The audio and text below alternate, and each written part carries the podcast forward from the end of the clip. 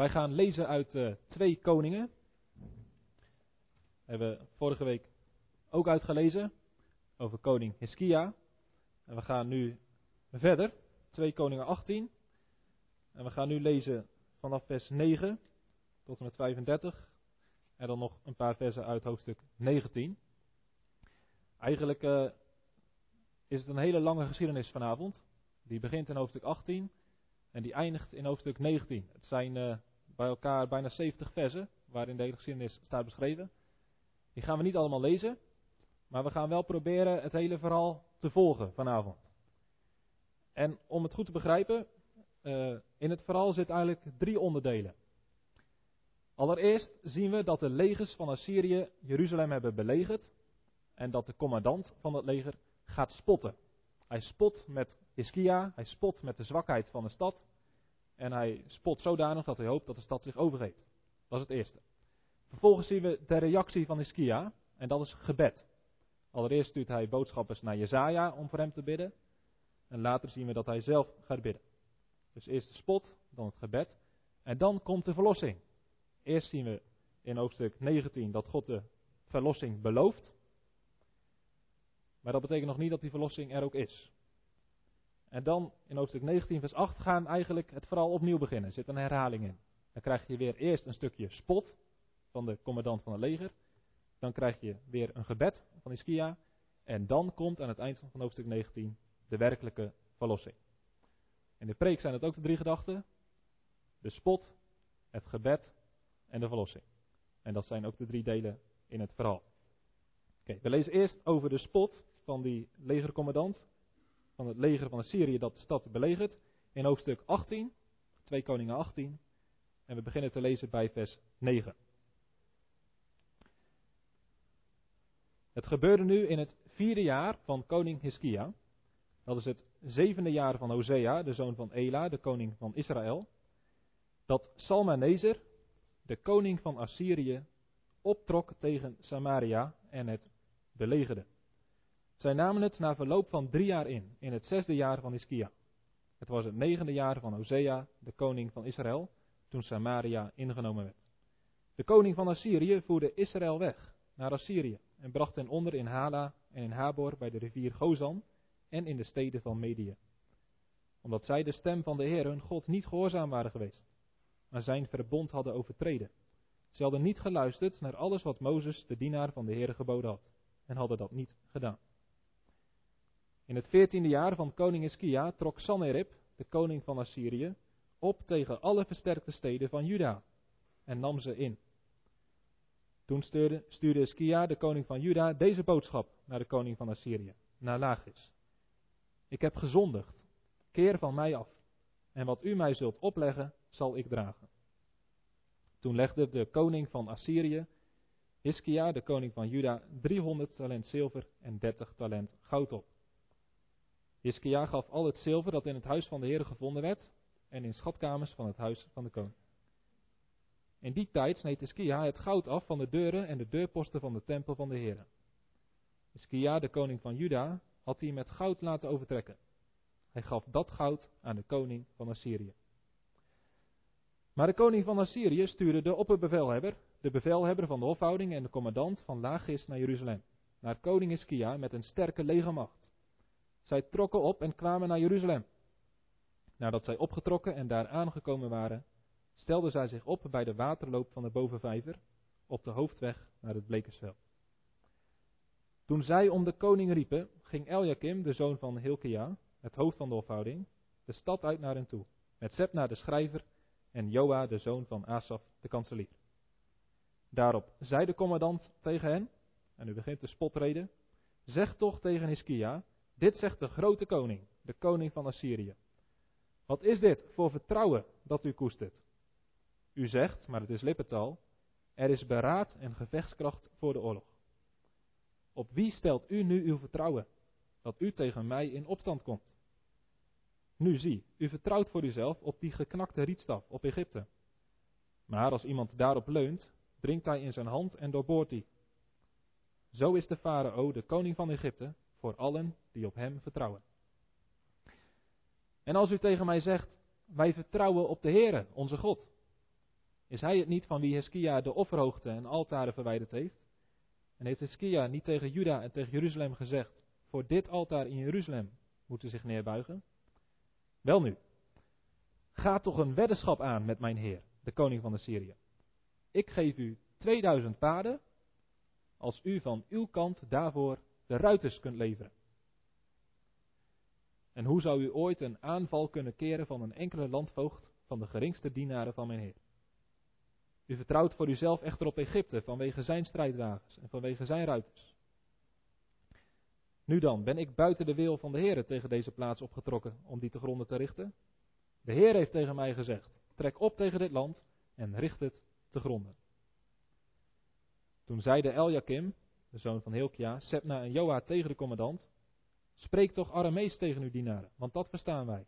Spreek met ons geen Judees ten aanhoren van het volk dat op de stadsmuur is. Maar de commandant zei tegen hen: heeft mijn heer mij alleen naar uw heer en naar u gestuurd om deze woorden te spreken? Is het ook niet naar de mannen die daar op de muur zitten, om hun te zeggen dat zij met u hun eigen uitwerpselen zullen eten en hun eigen urine drinken? En de commandant stelde zich op, riep met luide stem in het Judees, en hij sprak en zei: luister naar de woorden van de grote koning, de koning van Assyrië. Dit zegt de koning: laat Hizkia u niet bedriegen, want hij zal u niet uit zijn hand kunnen redden. Laat Hizkia u ook niet doen vertrouwen op de Heere, door te zeggen: de Heere zal ons zeker redden, en deze stad zal niet gegeven worden in de hand van de koning van Assyrië. Luister niet naar Hizkia, want dit zegt de koning van Assyrië: geef u aan mij over, kom de stad uit naar mij toe. Dan mag ieder eten van zijn eigen wijnstok en ieder van zijn eigen vijgenboom, en ieder water drinken uit zijn eigen put. Dat het de kom en u meevoer naar een land als uw eigen land. Een land van koren en nieuwe wijn. Een land van brood en wijngaarden. Een land van olijven, van olie en van honing. Dan zult u leven en niet sterven. Luister niet naar Hizkia, want hij misleidt u door te zeggen: de Heere zal ons redden. Hebben de goden van de volken ieder zijn eigen land ooit gered uit de hand van de koning van Assyrië? Waar zijn de goden van Hamat en Arpad? Waar zijn de goden van Sepharvaim, Hena en Iva? Hebben zij Samaria soms uit mijn hand gered? Wie onder al de goden van de landen zijn er die hun land uit mijn hand gered hebben? Zou de Heere dan wel Jeruzalem uit mijn hand redden? Tot zover. Nou, dan gaan we naar hoofdstuk 19. En dan lezen we de reactie van Hizkia, het gebed wat hij uitspreekt naar God. Hoofdstuk 19, vers 14. Dan lezen we de reactie van Hizkia. Toen Hizkia de brieven uit de hand van de gezant had ontvangen en die had gelezen, ging hij naar het huis van de Heere. Vervolgens spreidde Hizkia die brieven uit voor het aangezicht van de Heere. En Hizkia bad voor het aangezicht van de Heere en zei: Heere, God van Israël, die tussen de Gerub stroomt. U bent het. U alleen bent de God van alle koninkrijken van de aarde. U hebt de hemel en de aarde gemaakt. Neig, Heere, uw oor en luister.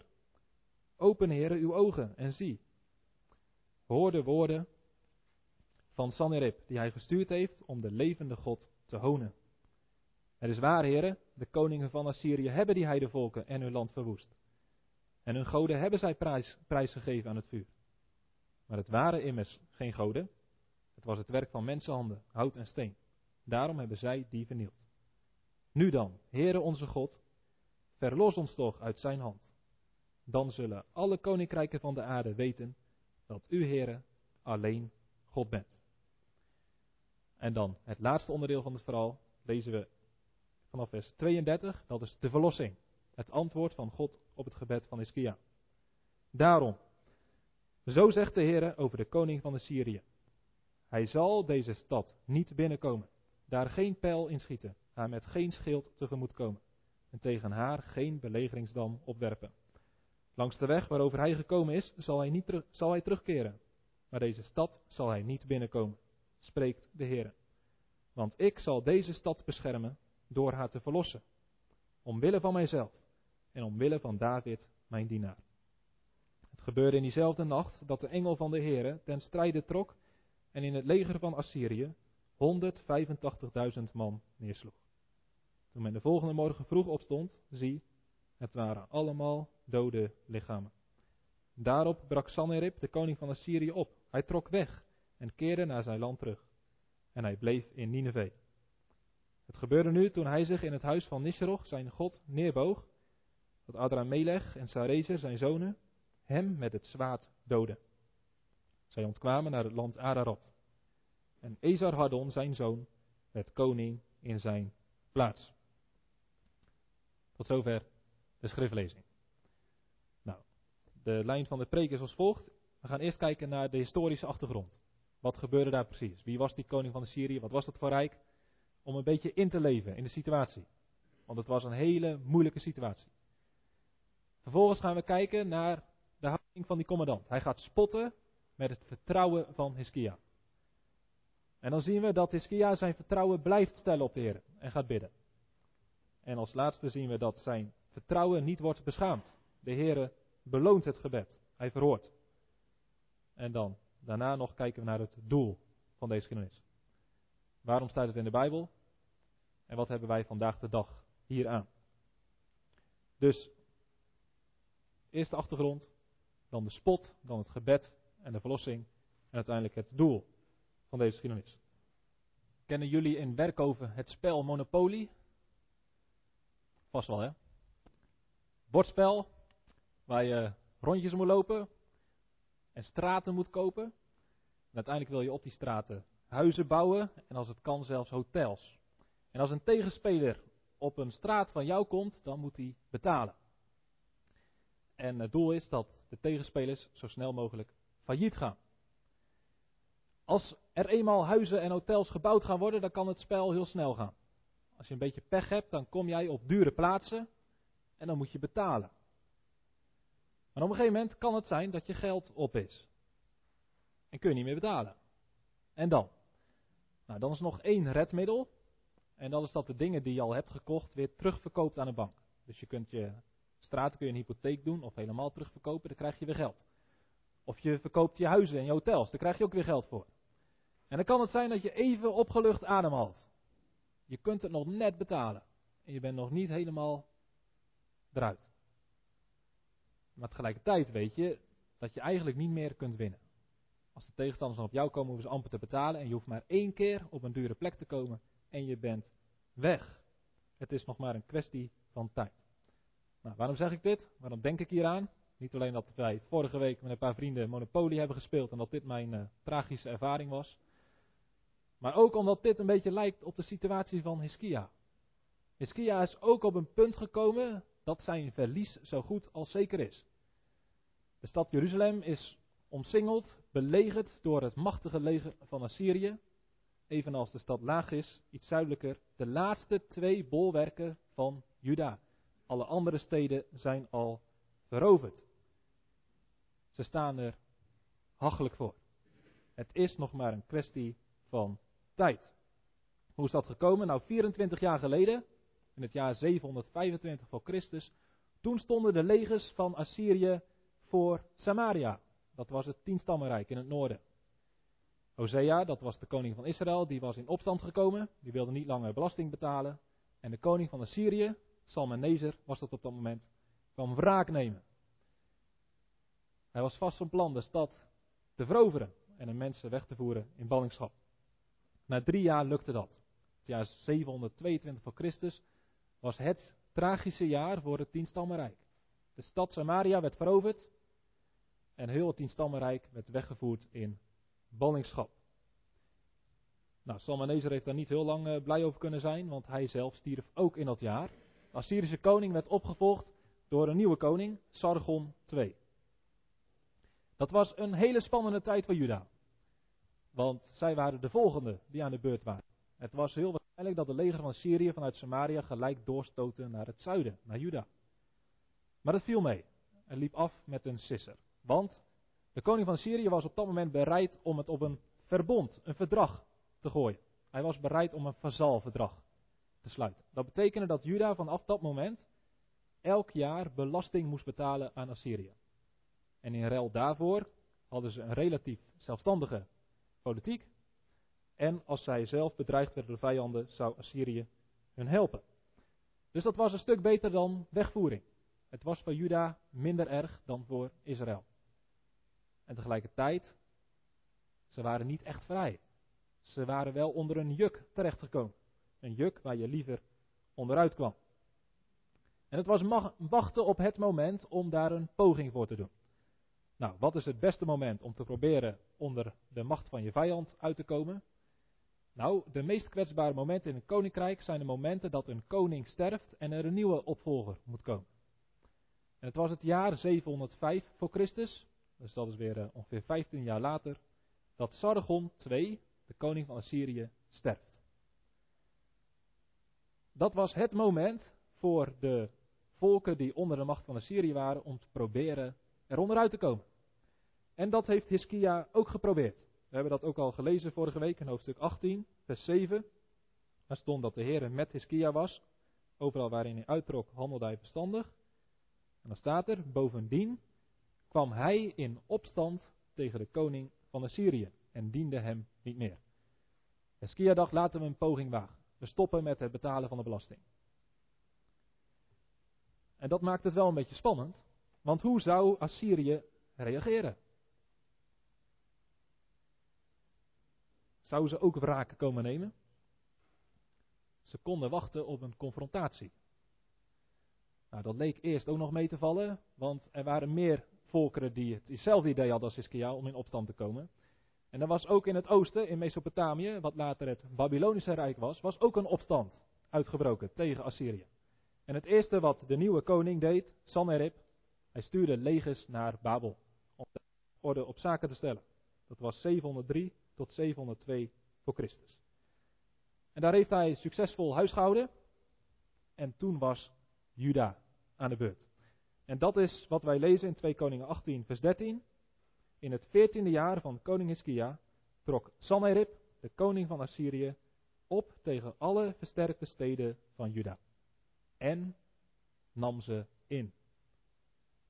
Nou, een beetje voorstellen, hè? Dat machtige leger van Syrië komt uit het noorden oprukken. En het ene andere dorpje en stadje wordt weggevaagd. Ingenomen. Ze maken geen schijn van kans tegen dit ubermachtige leger van Assyrië. Juda is een enorme crisis tegengekomen. En uiteindelijk zijn er nog maar 2 plaatsen die nog van Juda zelf zijn. Lachis, een stad in het zuiden, en Jeruzalem, de hoofdstad van Juda. Lachis is een hele belangrijke stad geweest in de geschiedenis van Juda. Het was een strategisch bolwerk. Een plek waar heel veel oorlog en strijd is gevoerd. Waar ook vandaag de dag heel veel bijzondere dingen worden gevonden daardoor. En Sanherib die besluit om eerst naar Lachis te gaan. Om eerst die stad te belegeren en te verslaan. En ondertussen is Hizkia koortsachtig aan het bedenken hoe hij uit deze hachelijke situatie kan komen. Is er nog een oplossing om uit deze crisis te komen? Kan hij nog iets doen, zodat niet het hele volk ook hetzelfde lot treft als Israël? En hij heeft 1 oplossing. Omkopen.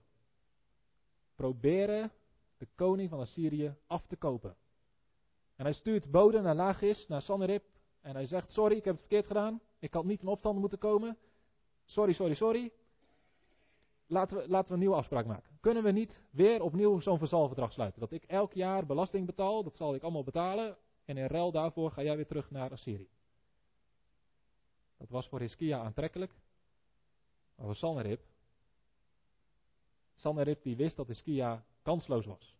En dat Hizkia wel dingen kon zeggen en beloven, maar hij hoefde hem niks te beloven. En Sanherib die doet alsof hij hierin meegaat en zegt, prima, ik leg jou een enorm hoge last op. Ik ga jou elk jaar vragen, staat ook in de tekst, 300 talent zilver en 30 talent goud te betalen. Dat was heel veel. Zeker voor een rijk wat nagenoeg compleet verslagen is. En we kunnen ons zo voorstellen dat Hizkia in het begin dacht, nou dat kan nog wel. Ik heb nog wat op de bankrekening. Maar die slonk. En op een gegeven moment komt het moment dat hij zijn laatste zilver en goud geeft. En dan? Nou, Hizkia heeft ook nog 1 redmiddel. Er staat dat er ook nog zilver in de tempel is. En Hizkia heeft op een zeker moment, een tijd van voorspoed in het rijk blijkbaar, heeft hij goud aan de deurposten en de deuren van de tempel aangebracht. Nou, ze kunnen dat goud nog wel van de deur afschrappen. En ze schrappen het laatste zilver en goud bij elkaar. En dan komt het moment dat het laatste zilver en goud wat in heel Jeruzalem te vinden is, naar Sanherib wordt gebracht. Een treurig gebeuren. Het moment is gekomen dat het verlies duidelijk is. Hizkia kon dit niet lang volhouden. Nou, daar heeft Sanherib op gewacht. Op het moment dat Jeruzalem volledig is uitgeput, kan hij zijn kans grijpen. Dit is een makkelijk moment om de stad Jeruzalem te veroveren. En om dat feestje alvast vooraf te vieren, stuurt Sanherib triomfantelijk een delegatie belangrijke personen naar Jeruzalem en een leger om hun verlies vast aan te kondigen. Jeruzalem wordt belegerd. Nou, wat zullen die mensen daar in de stad in angst hebben gezeten? Wat een spanning zal daar zijn geweest in de stad. En nu is het heel bijzonder. Er zijn in het Midden-Oosten heel veel archeologen aan het werk.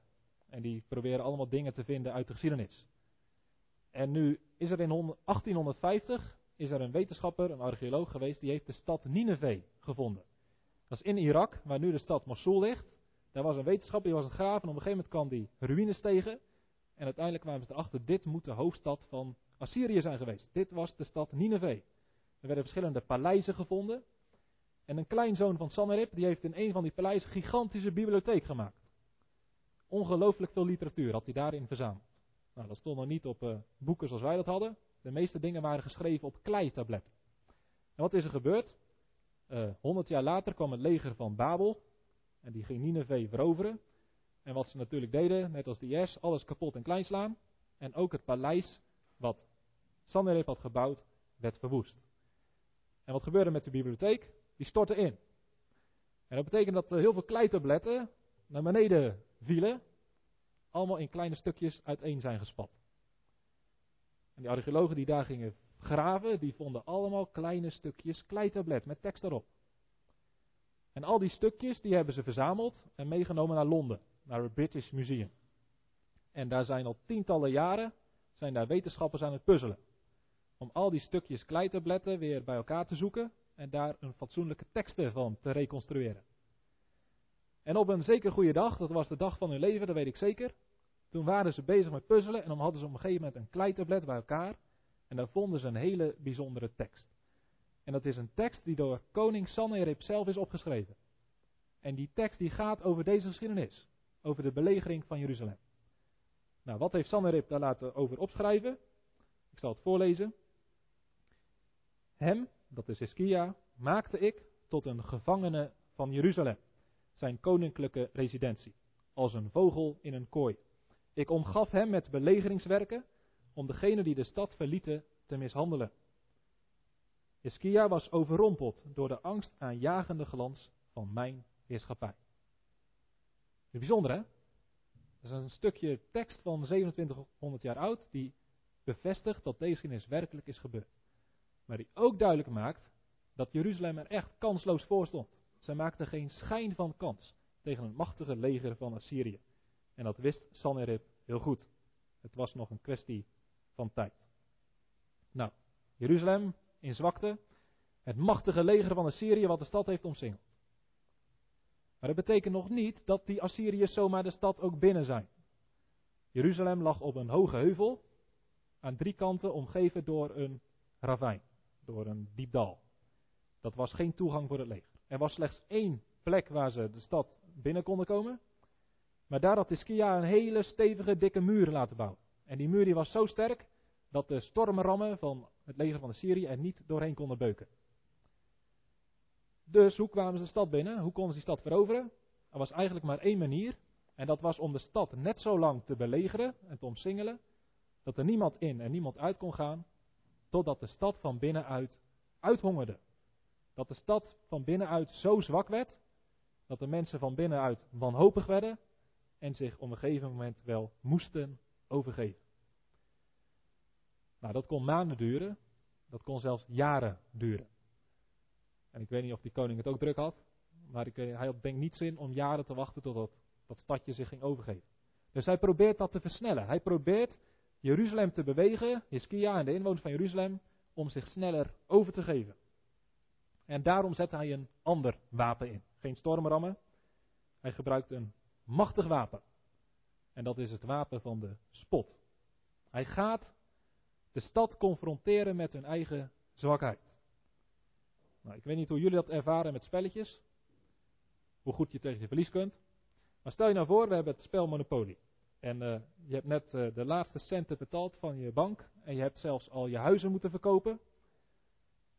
Ja, dat was het laatste. Je weet nu eigenlijk al zeker dat je verloren hebt. Maar je hebt nog niet verloren. En je bent er trots om toe te geven. Dus je gaat door tot het bittere einde. Nou, en dan is er een machtige tegenspeler die zegt... Jongens, we gaan even pauzeren. We gaan even kijken naar de stand van zaken. En dan gaat iemand lopen spotten. Met jou. Laten we even al ons geld tellen. Ha, je hebt niet helemaal geen geld. Je bent snel klaar met tellen. En ja, je mag 100 keer op mij komen. Of ik kan 100 keer op jou komen. Lijkt me wel leuk. Maar ja, ik heb er toch geen last van. Ik hoef bijna niks te betalen bij jou. Lekker goedkoop. En als je 1 keer op mij komt, dan ben je weg. Nou, zo. En maar spotten en jennen. Nou, ik weet niet of je daar tegen kan. Maar ik zou misschien de persoon zijn die op een gegeven moment zegt... weg met dat bord. En je slingert alles van de tafel. Spot is verschrikkelijk. Dat kan de laatste verzet in je breken. En dat is het wapen wat die commandant van het leger van Assyrië gebruikt. Hij probeert het laatste verzet te breken. Het laatste kracht weg te nemen. Hij spot met de zwakheid van de stad. Hij zegt, laten we een weddenschap aangaan. Weet je, jullie krijgen van ons als machtige leger, wij kunnen jullie 2000 paarden geven. Op één voorwaarde, dat jullie voor ons 2000 ruiters kunnen leveren. Haha, jullie hebben niet eens 2000 ruiters. Jullie zijn zo zwak. Jullie hebben niet eens 2000 fatsoenlijke soldaten. Nou, dat is spot. En het andere waar de spot zich op richt, dat is op het geloof van Hizkia, op zijn vertrouwen op de Heer. En we hebben vorige week al gezien dat Hizkia vertrouwde op de Heer. Dat was kenmerkend voor Hizkia. Hij vertrouwde op de Heer, staat in hoofdstuk 18, vers 5. Hij vertrouwde op de Heer, de God van Israël. Zelfs zo sterk was zijn vertrouwen, zo groot was zijn geloof, dat er voor hem en na hem geen koning is geweest die zo'n groot geloof had als Hizkia. Hij had een rotsvast vertrouwen in de Heer. En dat heeft geen andere koning zo sterk gehad. En dat was de reden dat Hizkia de stad nog niet had overgegeven. Dit was de reden waarom de legers van Assyrië zo lang moesten wachten op de overgave van Jeruzalem. Hizkia die hoopte op de Heere. Hij vertrouwde niet op de kracht van wat dan ook. Van de legers, van de ruiters. Hij had die allemaal niet. Hij had niks menselijks om zijn vertrouwen op te stellen. Maar Hizkia die dacht misschien wel aan zijn eigen naam. Hizkia, misschien weet u het nog, betekent, mijn kracht is de Heere. Dat betekent Hizkia. Zijn kracht was niet de ruiters, niet de paarden, niet het leger. Nee, Hizkia, zijn kracht was de Heere. Nou, en nu wordt er gespot met precies dat vertrouwen. Zou de Heere echt kunnen helpen? Nou, die koning van Assyrië, die commandant, die weet eigenlijk wel zeker, nee. Weet je, dat leger van Assyrië, dat heeft al heel veel volken verslagen. En al die volkeren hadden allemaal hun eigen goden. En al die volkeren die hoopten dat hun God zou helpen. Dus die gingen offers brengen aan de goden. Ze gingen proberen de goden maximaal gunstig te stemmen. Het hielp allemaal niks. Want de God van Assyrië was sterker dan alle andere goden. En nu zegt die legercommandant, en denk je dat jullie God wel sterker is dan onze God? Denk het niet. Je kunt je beter maar zo snel mogelijk overgeven. Nou, misschien herkent u dat wel. Herkennen jullie dat wel als jonger? Spot. Dat jij bespot wordt. Dat mensen jou bespottelijk maken. Om je voor gek te zetten. Om je pijn te doen of van je stuk te brengen. Spot is een pijnlijk machtig wapen. Jezus heeft dat ook ervaren. Toen Jezus aan het kruis hing, toen gingen mensen ook met Jezus spotten. Weet je wat ze zeiden? Haha, anderen kan die wel verlossen en zichzelf niet. En anderen zeiden, als u dan de Zoon van God bent, kom dan maar van het kruis af. Ze spotten met Jezus. Nou, dat gebeurt vandaag de dag nog steeds. Spot is een verschrikkelijk wapen. En misschien spotten ze wel met het feit dat jij nog in God gelooft. Wel een beetje achterhaald, toch? Een beetje achterlijk. Dat je nog naar de kerk gaat. Dat je bidt voor je eten. Dat je bepaalde keuzes maakt in het leven. Dan kun je om de spot worden. En dat is niet makkelijk. Het is niet makkelijk om sterk te blijven als anderen je raken met spot. Het is een beproeving voor je geloof. Nou, hoe reageert Jeruzalem daarop? Hoe reageren die mensen daar op die spot van die legercommandant? Nou, dat staat heel mooi in hoofdstuk 18 vers 36. Maar het volk zweeg en antwoordde hem met geen woord. En dat was het advies van de koning. Je moet niet ingaan op die commandant. Je moet hem negeren. Zwijg. En ik denk dat dat een goed advies was. Als je te maken krijgt met spot, dan kun je beter maar gewoon negeren. Niet proberen je te verdedigen, niet proberen te weerleggen. Gewoon negeren. Zwijgen is het beste bluswapen om het vuur van spot te doven. Dan weten de brandweermannen, hè? Als je vuur moet blussen, heb je water nodig. Nou, als je zwijgt, dat is bluswater. Om de spot, het vuur van de spot, te doven. Maar dat betekent ondertussen niet dat die spot jou niet raakt. Dat het je niks kan doen. En dat blijkt ook in Jeruzalem. Die mensen die die woorden horen, die scheuren hun kleren. En als Hizkia de woorden hoort van die commandant, dan wordt hij ook diep geraakt. En ook hij scheurt zijn kleren en doet zelfs een rouwgewaad aan. Hizkia die beseft dat die legercommandant de waarheid spreekt. En dat ze inderdaad in een bizar moeilijke situatie zitten. En ik weet niet of Hizkia misschien ook wel getwijfeld heeft. Heeft die commandant niet gewoon gelijk? Is het wel verstandig om zo lang zich te verzetten? Is het niet beter om ons wel over te geven?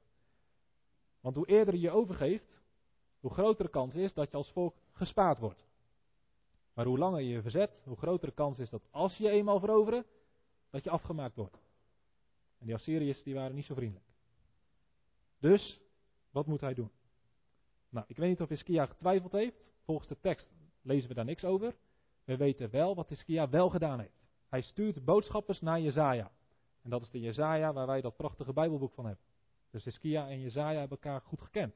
Waren misschien wel goede vrienden van elkaar. En hij stuurt boodschappers naar Jesaja. Omdat Jesaja een profeet van de Heer is. En de Heer is degene die hem alleen kan helpen. Nou, het is mooi dat Hizkia laat zien hier dat hij echt vertrouwt op de Heer. Maar we zien ook dat dat niet voor Hizkia betekent dat hij de situatie ontkent. Dat hij alle moeite relativeert of bagatelliseert. Hizkia doet niet stoer en zegt, het komt allemaal wel goed jongens, die geen zorgen maken, gewoon op de Heer vertrouwen. Laat het. Hizkia weet drommels goed dat het echt ellendig voor staat. Hij weet heel goed dat ze geen schijn van kans maken in menselijk opzicht. Hij zegt het is een dag van benauwdheid. Het is een dag om te stikken van angst. Hij zegt we zijn zo zwak. Hij zegt het is alsof wij als een vrouw zijn die op het punt staat te baren. Maar geen kracht heeft om te persen. Nou, volgens mij betekent dat de dood voor het vrouw en het kind. Als je moet baren maar je hebt geen kracht om te persen. Dat kun je niet overleven. Zo zwak zijn ze. En dat zegt Hizkia is onze situatie. En toch zegt Hizkia, we kijken ook naar boven. Wij kijken naar de Heere. En laten wij vragen om gebed. Misschien zal de Heere, uw God, al die spottende woorden horen. En het leger van Assyrië straffen. Jesaja geeft een prachtig antwoord. Een boodschap namens de Heere. Ze hoeven niet bang te zijn. Want de Heere zal verlossen. Hij zal het leger van Assyrië doen terugkeren. Dat staat in hoofdstuk 19 vers 6 en 7. Dat is een belofte. Maar zoals het vaak is met een belofte, dat betekent nog niet gelijk dat de situatie ook verandert. Dat de praktijk anders wordt. De Heere kondigt een verlossing aan, maar de leger van Syrië blijft daar nog voor Jeruzalem liggen. En de commandant die gaat door met spotten. En hij zegt weer opnieuw, vertrouw niet op jullie God. Laat je niet gek maken door jullie God. Want onze God is toch sterker dan jullie God. En dan zien we in hoofdstuk 19 vers 14 opnieuw dat Hizkia het gebed gebruikt. Nu laat hij niet voor zich bidden, maar hij gaat zelf bidden. Hij gaat naar de tempel. En dat is mooi wat hij doet. Hij neemt al die documenten die de commandant van Assyrië had gestuurd. Met al die spot erin. Die brieven neemt hij mee naar de tempel. En wat doet hij? Hij legt al die brieven zo op de vloer neer.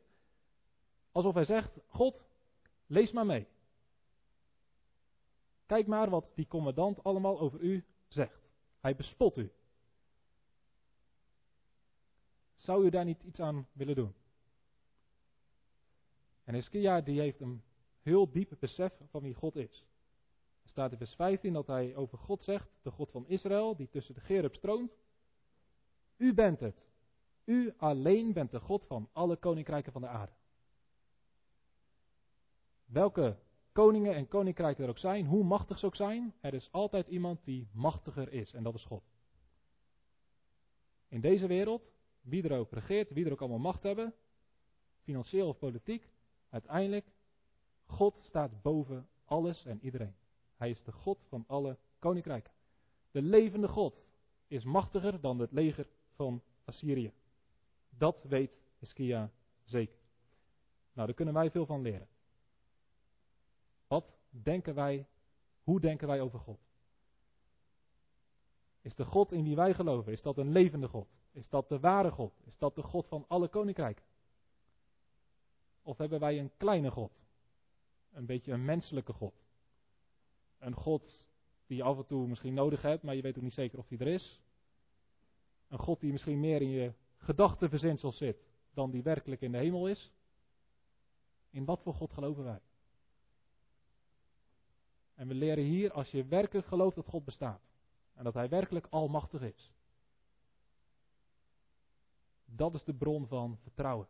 Dat is de reden waarin je in elke situatie kunt weten dat God je toch kan helpen.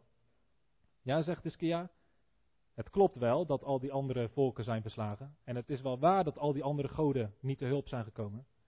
Maar dat is logisch. Want het waren werken van mensen. Het was gewoon hout, misschien mooi bewerkt. Het was gewoon steen, misschien mooi geboetseerd. Maar uiteindelijk, het was gewoon dood. Die goden die stelden niks voor. Het is logisch dat die goden het land niet konden redden.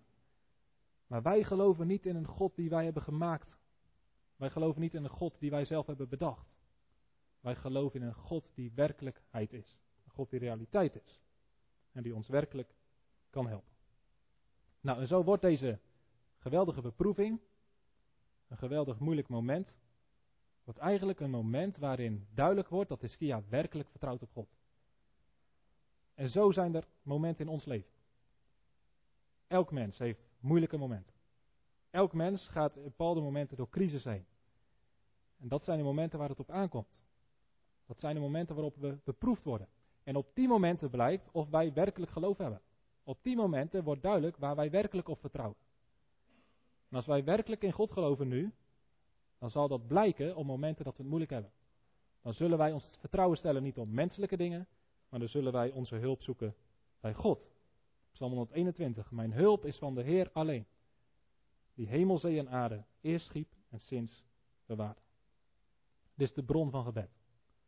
Als je dit gelooft, dat er een God is die leeft, die je alleen kan helpen, dan ga je bidden. Dat is onze vaste zekerheid. Nou, dat is best wel lastig in onze tijd volgens mij. Want wij hebben heel veel redenen om op andere dingen te vertrouwen dan God. Wij hoeven vaak niet te vertrouwen op God. Heel veel mensen zeggen dat ook. Ik heb God niet nodig. Waarom niet? Nou ja, we hebben een prachtig land waarin we wonen. Alles is geregeld. Je kunt geen probleem bedenken of er is een oplossing. Je kunt geen gevaren bedenken of er is een vangnet. Je kunt je laten verzekeren. Financiële zekerheid. Je kunt je op heel veel manieren laten afdekken. De zorg is goed geregeld. Ja, we weten ook wel dat het niet vanzelfsprekend is. En dat er ook gevaren dreigen, ook voor ons land. En voor onze economie. Voor onze politiek. Waar gaat het naartoe? We kunnen soms misschien een beetje nerveus worden. Ik weet niet of u daar ook last van heeft. Wat gaat de toekomst brengen? Hoe gaan we na corona verder? Hoe gaat zich alles ontwikkelen? Niet alleen in Nederland, maar ook in Europa en wereldwijd. Wat voor machten zijn er allemaal actief? En wat betekent dat voor onze vrijheid straks? Nou, er zijn ook genoeg stemmen die dat weer geruststellen. Het komt allemaal wel goed, wees je niet bang. Het wordt alleen maar beter. Of niet? Wat als het straks wel slecht gaat met ons land? Wat als we straks wel in een diepe crisis komen? Nou, ik zou zeggen niet wat als straks. Het is nu al realiteit. We zitten nu al in een slechte situatie. Nederland is dramatisch wat geloof betreft. Hoeveel mensen haken af van het geloof? Hoeveel mensen verlaten de kerk? En er is niemand die dat tegen kan houden. Geen dominee, moeten we niet denken. Geen beleidsplan, geen moderne band of wat dan ook. Wij moeten ons vertrouwen niet stellen op menselijke dingen. Ook niet in de kerk. De enige waar wij ons vertrouwen op moeten stellen is op God zelf. Nou, vertrouwen wij werkelijk op God? En het is heel makkelijk om daar ja op te zeggen.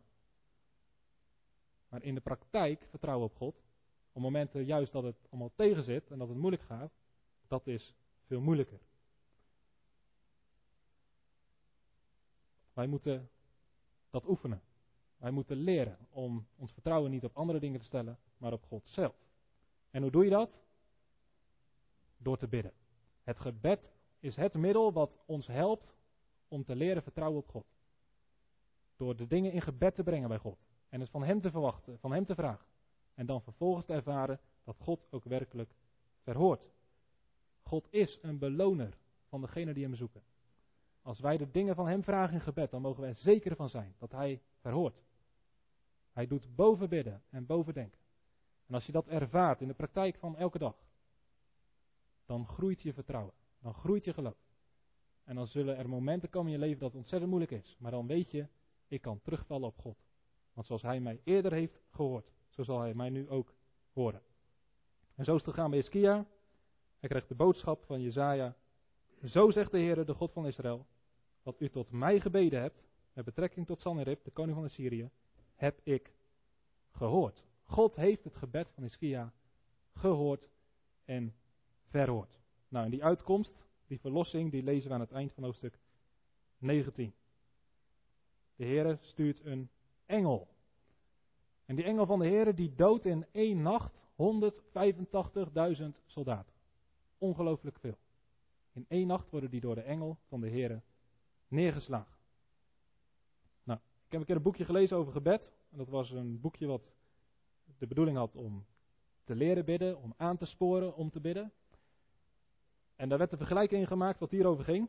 Om duidelijk te maken hoe krachtig het gebed is. Die schrijver zei, het gebed van Hizkia had meer kracht dan één atoombom. Want bij de atoombom op Hiroshima stierven 140.000 mensen. En hier stierven 185.000. Nou, ik weet niet of het zo'n gelukkige vergelijking is. Maar het punt is wel terecht. In het gebed zit een enorme kracht. Omdat we een beroep doen op de almachtige God. En de middelen van mensen zijn altijd beperkt. Mensen kunnen maar beperkt helpen. Maar God is in geen één opzicht beperkt. Hij kan doen wat hij wil. En hij verlost Jeruzalem uit de meest hachelijke situatie.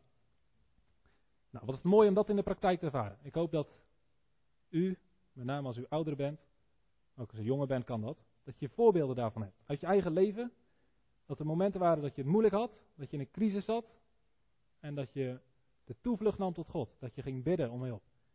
En dat je merkte, God hoort. En God heeft uitkomst gegeven.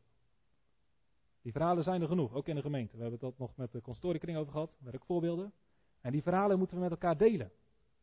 Dat zijn bemoedigingen. En die helpen ons om werkelijk vol te houden in het vertrouwen op God. Ik verwees in het begin van de preek naar die tekst van de Sanherib die gevonden was op de kleitablet. Daar heeft hij het over deze belegering. En nu is het natuurlijk een interessante vraag of hij het daar ook heeft over deze gebeurtenis. Of daar ook iets in die tekst staat over die engel van de Heere die die soldaten allemaal doodt. Helaas, dat staat niet in die tekst. Maar wat ook niet in die tekst staat, is dat Jeruzalem veroverd is.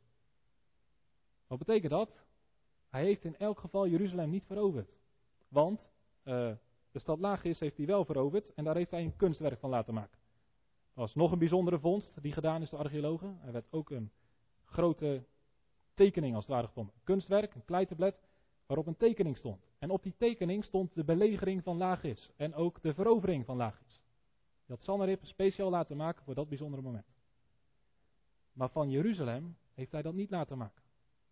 En over de verovering van Jeruzalem zegt hij niks.